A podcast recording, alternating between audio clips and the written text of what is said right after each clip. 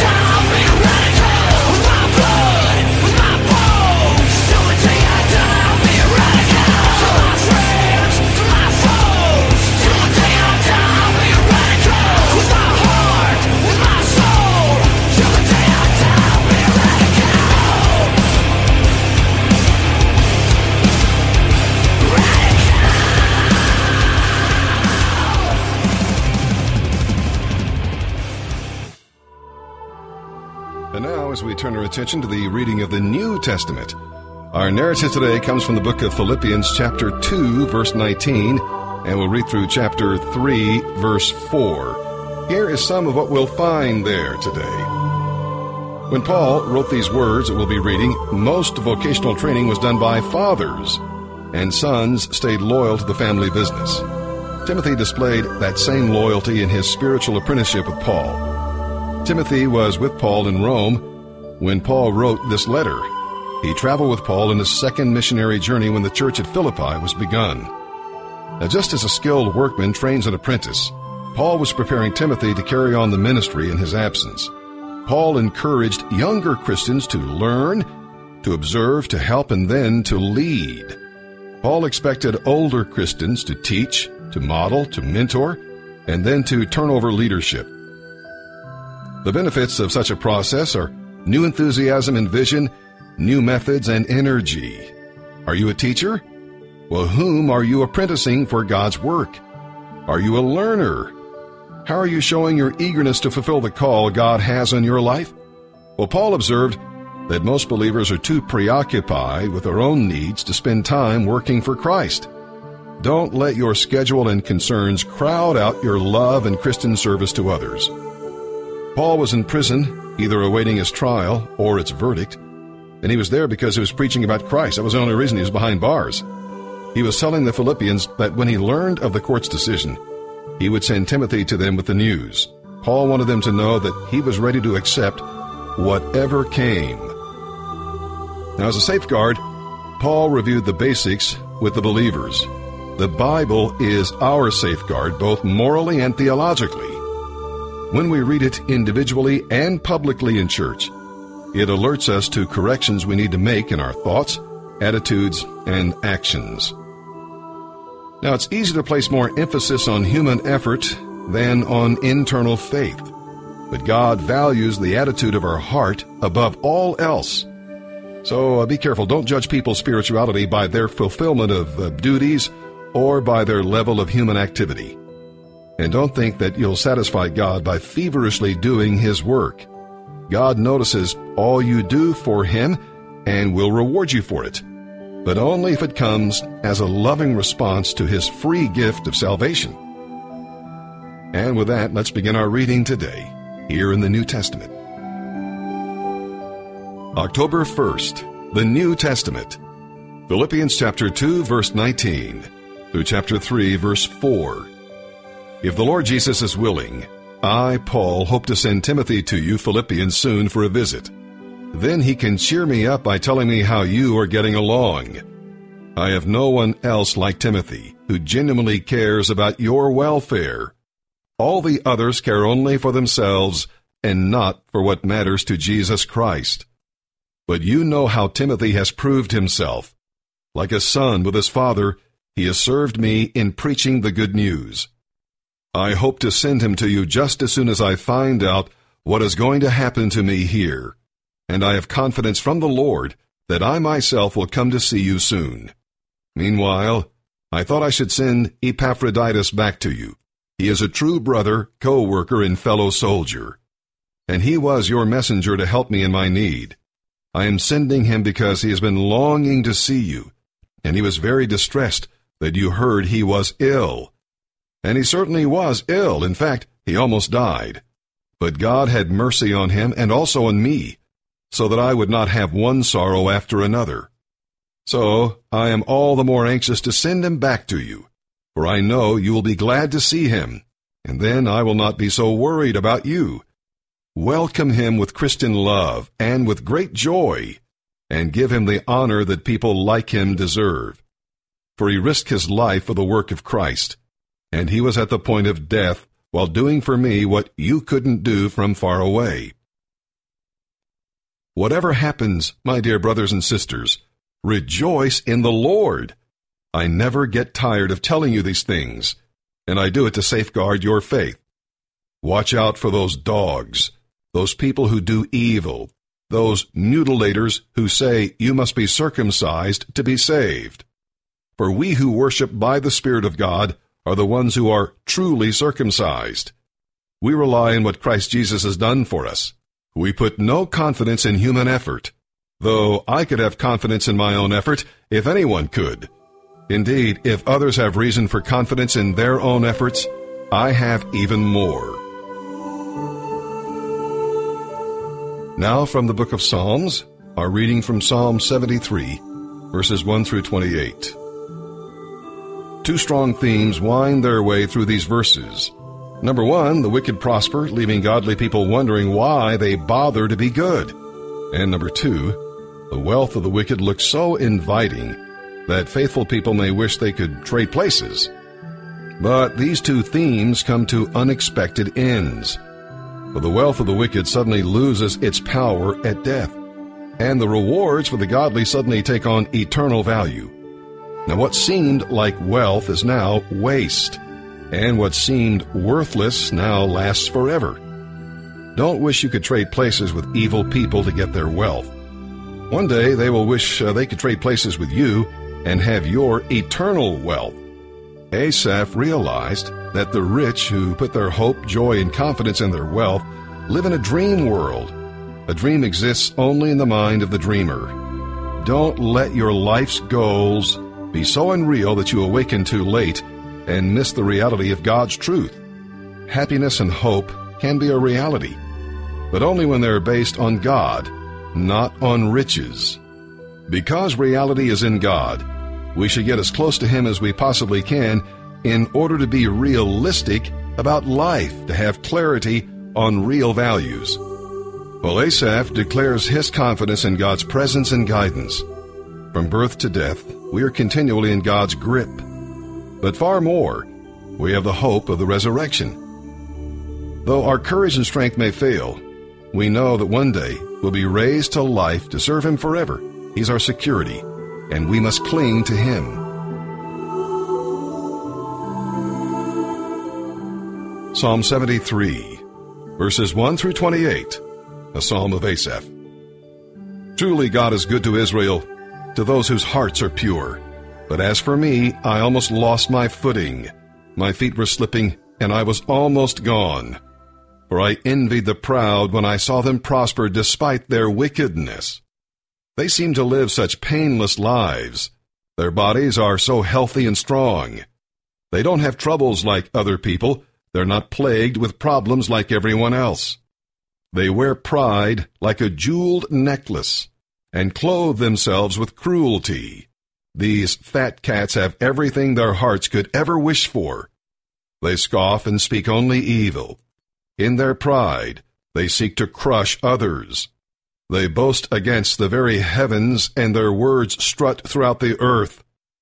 And so the people are dismayed and confused, drinking in all their words.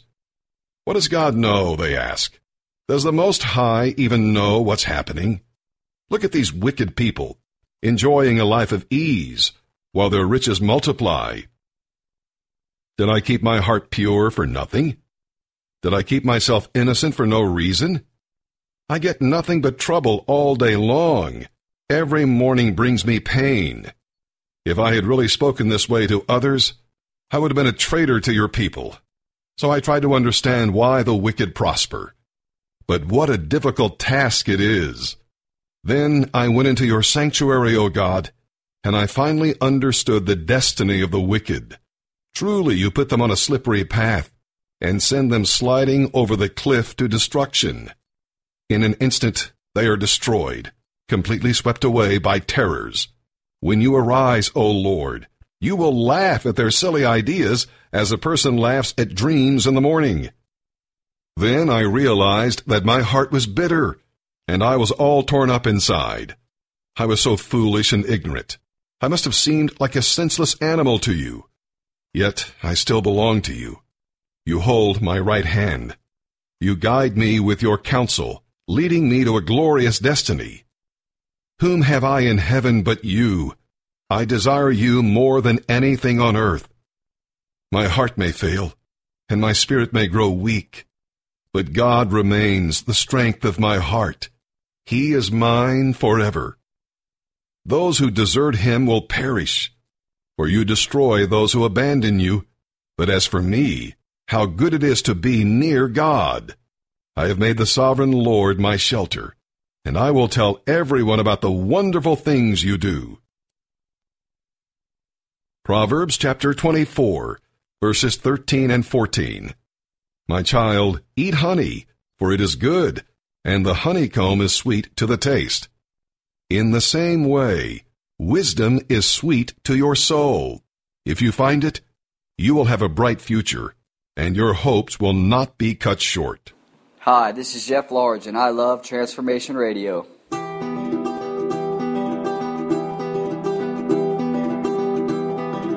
Up with the dawn and the rooster crow. That way since I don't know.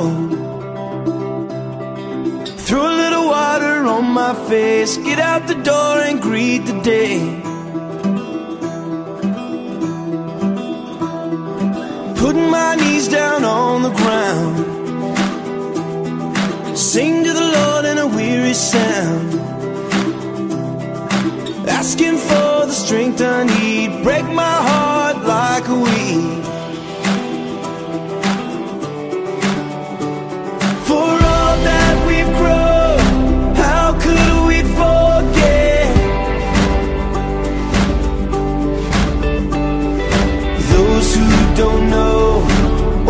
Just don't know yet.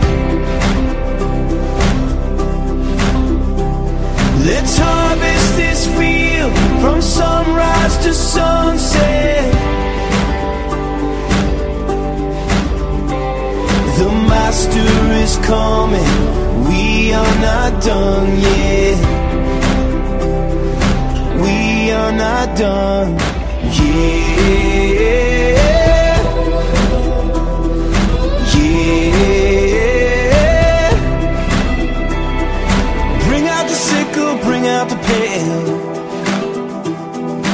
Bushel full of wire and a fork to bend. Work through the pain and the rain or shine. Come on, y'all, we still got time. We still got time.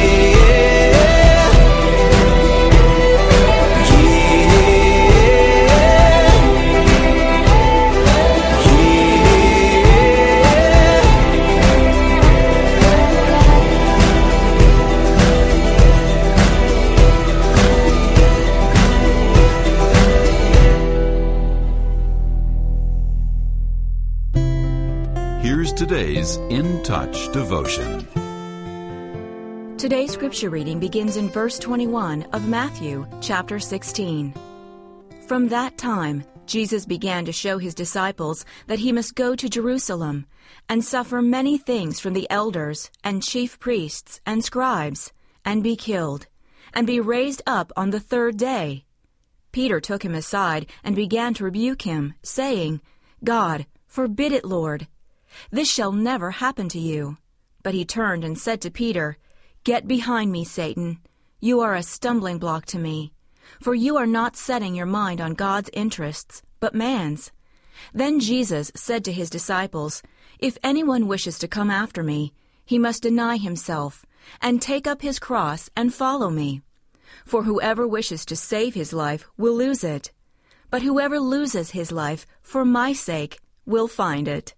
For what will it profit a man if he gains the whole world and forfeits his soul? Or what will a man give in exchange for his soul? For the Son of Man is going to come in the glory of his Father with his angels, and will then repay every man according to his deeds. The theme of God's redemptive plan runs through the Bible from Genesis to Revelation. At its heart is Calvary, the place where Jesus died so we could be forgiven. As we read the scriptures, we see that the cross symbolizes salvation. Jesus bore our sins upon the cross and died in our place so we could be reconciled to God and receive eternal life.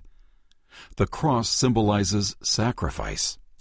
Christ, who is in very nature God, chose to leave the perfection of heaven and live among sinful people.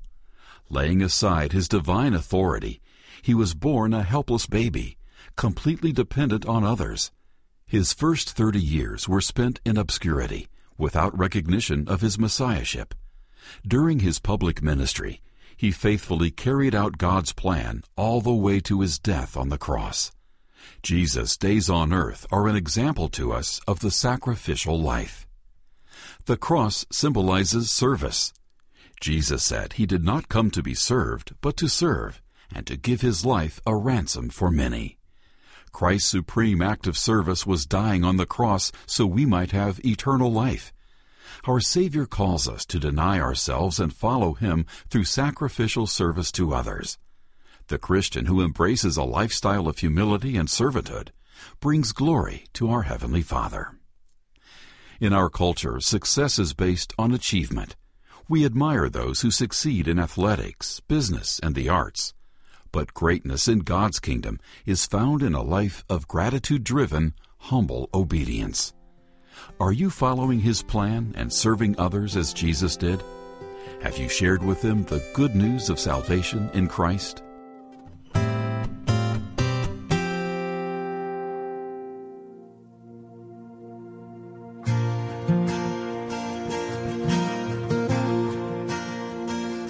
Lord, I come,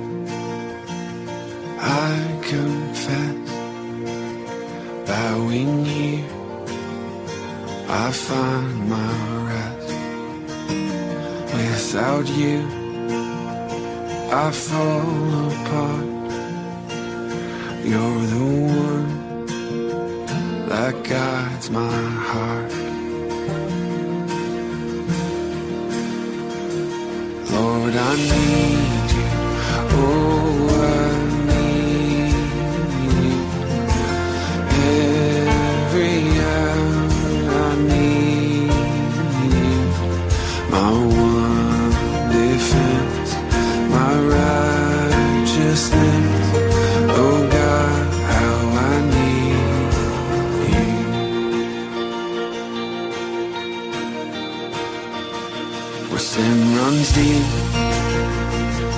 grace is more.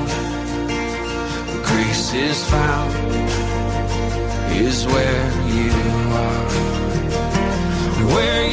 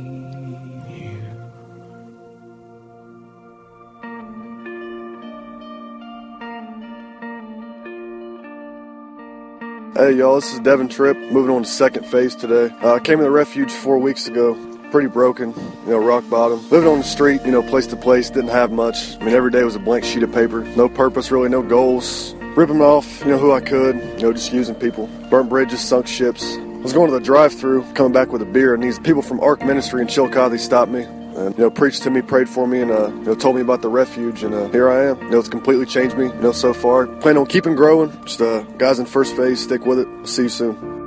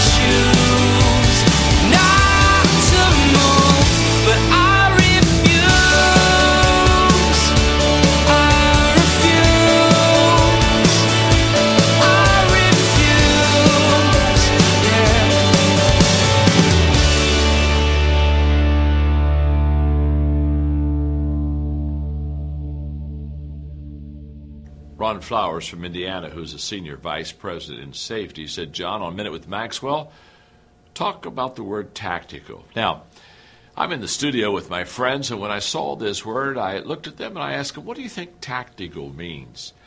Um, I, I think it means uh, strategic. I think it means to put yourself in a place that gives you an advantage, perhaps to win. And if that's what it means, then let me just say to you that people that are successful are tactical. They understand that um, the early bird gets the worm. They understand that positioning themselves correctly today allows them to do well tomorrow, as putting themselves in a wrong position today uh, doesn't allow them much movement for tomorrow. I've often said every day we are either preparing or repairing.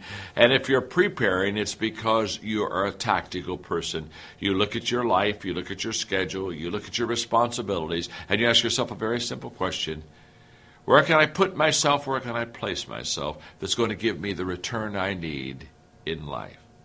Now, I'm always giving you the definition of the words and telling you how in context they mean to me.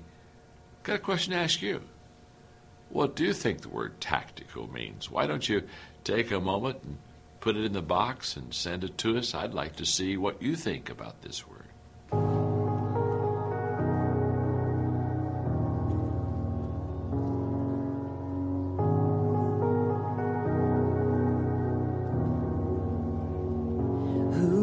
Like you? Took the sin of the world on your shoulders. You did it so willingly. God, the price you paid will forever be enough. And the life you gave, yeah, you gave it all for love.